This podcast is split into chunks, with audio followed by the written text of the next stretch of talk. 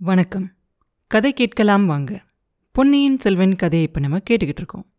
அடுத்த நாள் காலையில் வந்தியத்தேவன் முதல் மந்திரி அனிருத்ரர் கொடுத்த ஓலையை வாங்கிக்கிட்டு அரிசிலாற்றங்கரையோர குடந்தை நகரை பார்த்து போய்கிட்டே இருப்பான். குதிரையை ரொம்ப விரட்டாமல் மெதுவாகவே ஓட்டிக்கிட்டு போவான். ரெண்டு பக்கமும் இருக்கிற காட்சிகளை பார்த்தா அவனுக்கு அவ்வளோ சந்தோஷமாக இருந்திருக்கணும். அவ்வளோ அழகாக இருக்கும் காட்சிகள் பார்க்க. எந்த பக்கம் பார்த்தாலும் பச்சை பசேர்னு இருக்கும். அவ்வளோ பசுமையாக இருக்கும். கழனியில் அங்கங்கே நடுவு நட்டு புதுசாக முளைச்சிருக்க அந்த பயிரெல்லாம் ஒரு விதமான பச்சை நிறமாக இருக்கும். ஆலமரத்தோட இலைகள் எல்லாம் அது ஒரு மாதிரி பசுமையாக இருக்கும். அரச மரத்தில் இருக்கிற இலைகள் இன்னொரு விதமான பச்சை நிறமாக இருக்கும். தடாகத்தில் படர்ந்திருந்த அந்த தாமரையோட இலைகள் எல்லாம் வித்தியாசமான பச்சை நிறமாக இருக்கும். தென்னை மரங்கள் வித்தியாசமான ஒரு பச்சை நிறமாக இருக்கும். வாழை மரங்கள் வேறு விதமான பச்சை நிறமாக இருக்கும். இந்த மாதிரி ஒன்று ஒன்றும் விதவிதமான பச்சை நிறங்களா பார்க்குறதுக்கே ரொம்ப பசுமையாக கண்ணுக்கு குளுமையாக ரொம்ப அழகாக இருக்கும். அந்த பசுமையான பட்டு துணி மாதிரி தெரிகிற அந்த பச்சை நிறங்களில் அங்கங்கே நட்சத்திரங்களை பதிச்ச மாதிரி அழகான பூக்களெல்லாம் பூத்திருக்கும். இந்த அழகு எல்லாத்தையும் வந்தியத்தேவன் அவனோட ரெண்டு கண்ணாலையும் பார்த்து சந்தோஷப்பட்டுக்கிட்டே போய்கிட்டு இருப்பான். ஆனால் அந்த வழியில் அவன் ஆடி மாதம் வந்தப்ப இருந்ததுக்கும் இப்பைக்கும் நிறைய வித்தியாசங்கள் இருந்துச்சு.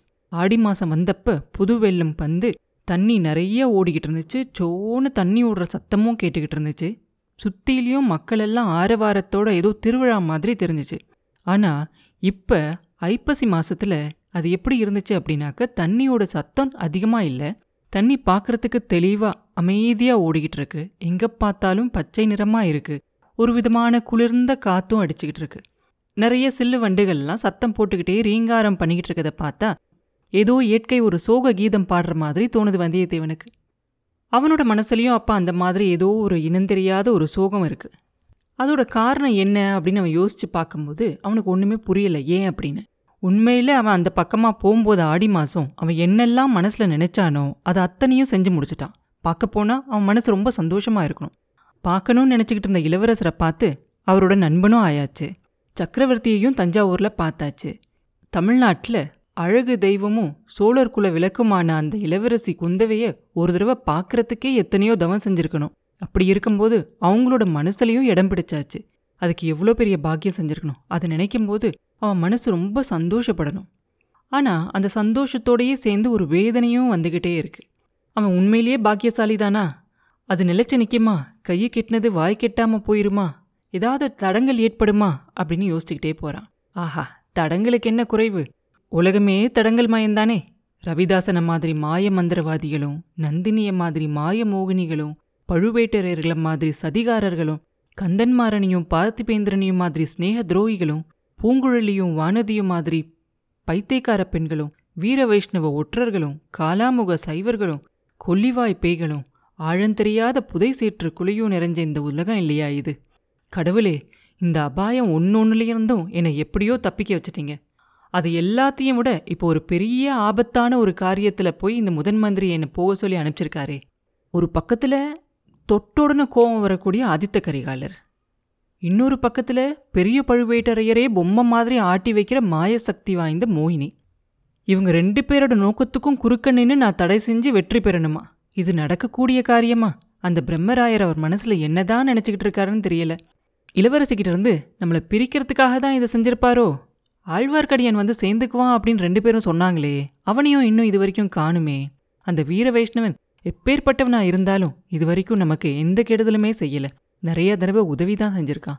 அவனோட சேர்ந்து பிரயாணம் செஞ்சா ஏதாவது கொஞ்சம் உற்சாகமா பேசிக்கிட்டாது இருப்பான். பிரயாணத்துல அலுப்பாது தட்டாம இருக்கும். இனி எங்க அவன் நம்மளோட வந்து சேர இன்னும் எவ்வளோ நேரம் தான் இந்த குதிரையை இழுத்து பிடிச்சு ஓட்டிக்கிட்டு இருக்கிறது? அப்படின்னு நினச்சிக்கிட்டே வந்தியத்தேவன் போய்கிட்டு இருக்கும்போது அரிசிலாற்றங்கரையில் முதல்ல ஒரு தடவை அவன் இளவரசியெல்லாம் பார்ப்பான் இல்லையா? அந்த இடத்துக்கிட்ட வருவான். அதை பார்த்த உடனே அவனுக்கு பழைய ஞாபகம்லாம் வந்துடும் சரி கொஞ்ச நேரங்க கீழே இறங்கி நின்றுட்டு போகலாம் அப்படின்னு சொல்லி குதிரையிலேருந்து கீழே இறங்கி அந்த கரையோரமாக போய் எந்த மரத்துக்கிட்ட அவங்கள பார்த்தானோ அங்கே போய் நிற்பான் நின்றுட்டு அங்கே அந்த தெளிவாக இருந்த தண்ணியே பார்த்துக்கிட்டு இருப்பான். அந்த தண்ணியில் அவனுக்கு ஒரு முகம் தெரியும். அது இளவரசி குந்தவையோட முகம்தான். அது எவ்வளோ அழகாக இருக்குது அப்படின்னு நினச்சி அவன் ரசிச்சுக்கிட்டு இருக்கும்போது திடீர்னு கண்டேன் கண்டேன் கண்டேன் கண்ணுக்கினியன கண்டேன் அப்படிங்கிற பாட்டை கேட்டு வந்தியத்தேவன் தூக்கி போட்டு அண்ணாந்து பார்ப்பான். பார்த்தா அந்த மரத்தோட உச்சியில் ஆழ்வார்க்கடியான்னு உட்கார்ந்துருக்கிறது தெரியும். ஓஹோ வீர வைஷ்ணவரே நான் உங்களோட கண்ணுக்கு அவ்வளோ இனியவனாக இருக்கேனா என்ன? நானும் உங்களை கொஞ்சம் நல்லா பார்க்குறேன். கீழே இறங்கி வாங்க அப்படின்னு சொல்லுவான் வந்தியத்தேவன். வீர வைஷ்ணவனும் மரத்துலேருந்து கீழே இறங்கிக்கிட்டே நான் ஒன்ன சொல்லல அப்பனே! உடைவாலும் கையில் வேலும் வச்சுக்கிட்டு இருக்க உன்னை பார்த்தா எனக்கு பயங்கரமாக இல்லை இருக்கணும் அப்படின்னு சொல்லுவான். பின்ன யாரை பார்த்து அப்படி சொன்னீங்க வைஷ்ணவரே? அப்படின்னு வந்தியத்தேவன் கேட்க முழுமுதற் கடவுளான திருமாலை பற்றி தான் சொன்னேன் அப்படின்னு சொல்லி திருமாலை பற்றி பேச ஆரம்பிச்சிருவார் நம்பி. வைஷ்ணவரே கொஞ்சம் நிறுத்துங்க. அந்த மாதிரியெல்லாம் இனிமேல் சிவனை தாழ்த்தி பேசாதீங்க. இல்லாட்டி பெரிய ஆபத்தில் மாட்டிக்குவீங்க அப்படின்னு சொல்லுவான் மதியத்துவன். என்ன ஆபத்து? எனக்கு அப்படின்னு ஆபத்து வந்துட போகுது அப்படின்னு அவர் கேட்ட உடனே பழையாறையில் ஜனங்கள் எல்லாம் நேற்று கொந்தளிச்சு அரண்மனை வாசலுக்கு வந்தாங்க இல்லையா? அப்போ சில காலாமுகர்களும் பேசிக்கிட்டு இருக்கதை நான் கேட்டேன். சோழ நாட்டில் வீர வைஷ்ணவர்கள் நிறைய பேர் ஆயிட்டாங்களாம். அதனால அவங்க எல்லாரையும் மகாகாளிக்கு பலி கொடுத்து அவங்களோட மண்டை ஓட்டெல்லாம் குவிச்சு வச்சு அது மேலே ஏறி நின்று ஆனந்த தாண்டவம் ஆடணும் அப்படின்னு சொன்னாங்க அப்படின்னு வந்தியத்தேவன் சொன்ன உடனே ஆழ்வார்க்கடியை அவன் மண்டியை தொட்டு பார்த்துட்டு சொல்லுவான் இது கெட்டியாக தான் இருக்கு காலாமுக தாண்டவத்தெல்லாம் இது தாங்கும் அப்படின்னு சொல்லுவான். உடனே வந்தியத்தேவன் நான் கேள்விப்பட்டதுக்கு தகுந்த மாதிரி இன்னைக்கு நான் வர வழியெல்லாம் காலாமுகர்கள் மண்ட ஓட்டோட போய்கிட்டு இருக்கிறத நான் பார்த்துக்கிட்டு இருந்தேன். நீங்க சிவனேன்னு இந்த முன்குடுமி வேஷத்தை மாத்திக்கிட்டு அப்படின்னு வந்தியத்தேவன் சொல்லிக்கிட்டு இருக்கும்போது முடியாது முடியாது. அதெல்லாம் என்னால் முடியவே முடியாதுப்பா அப்படிம்பாரு. என்ன முடியாது? அப்படின்னு வந்தியத்தேவன் கேட்டோன்னு நீ சொன்னியே அந்த பேரை சொல்ல முடியாது. விஷ்ணுவே அப்படின்னு சொல்லிக்கிட்டு வேணா என் வேஷத்தை மாத்திக்கிறேன். அப்படின்னு சொல்லிக்கிட்டு அதோ பாரு அப்படின்னு சொல்லி காட்டுவாரு. அப்ப அந்த ஆத்தங்கரை சாலையில ஒரு பல்லக்கு போய்கிட்டு இருக்கும். அதுக்குள்ள ஒரு பெண் இருக்க மாதிரி தெரியும். ஆனா யாருன்னு தெரியாது. யாரோ ராஜகுமாரி மாதிரி இருக்கு. பல்லக்கு தூக்கிட்டு போகிறவங்கள தவிர ஒரு தாதி பெண் மட்டும் பக்கத்துல போய்கிட்டு இருக்கா. ஒருவேளை இளவரசியா இருக்குமோ?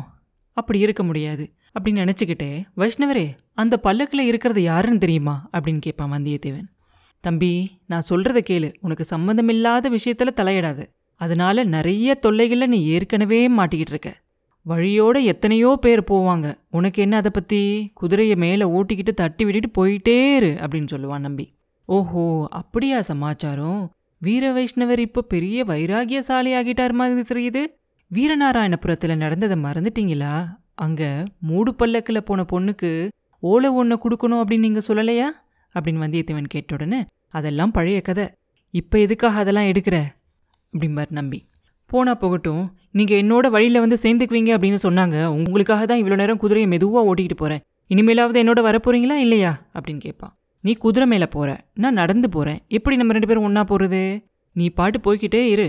கொள்ளிடக்கரையில் போய் எனக்காக காத்துக்கிட்டுரு. அங்கே நாளைக்கு காலையில் நான் வந்து உன்னோட சேர்ந்துக்கிறேன் அப்படிம்பார் நம்பி. ஆழ்வார்க்கடியன் வேறு ஏதோ ரகசிய வேலையாக போகிறாரு அப்படிங்கிறத அவன் தெரிஞ்சுக்குவான். சரி உங்கள் இஷ்டம் அப்படின்னு சொல்லிட்டு குதிரை மேலே தாவி ஏறிக்கிட்டு அவன் எந்த பக்கம் போகணுமோ அந்த பக்கத்தை பார்ப்பான் அந்த பக்கம் பார்த்தா பயங்கரமாக கருமேகமாக இருக்கும்.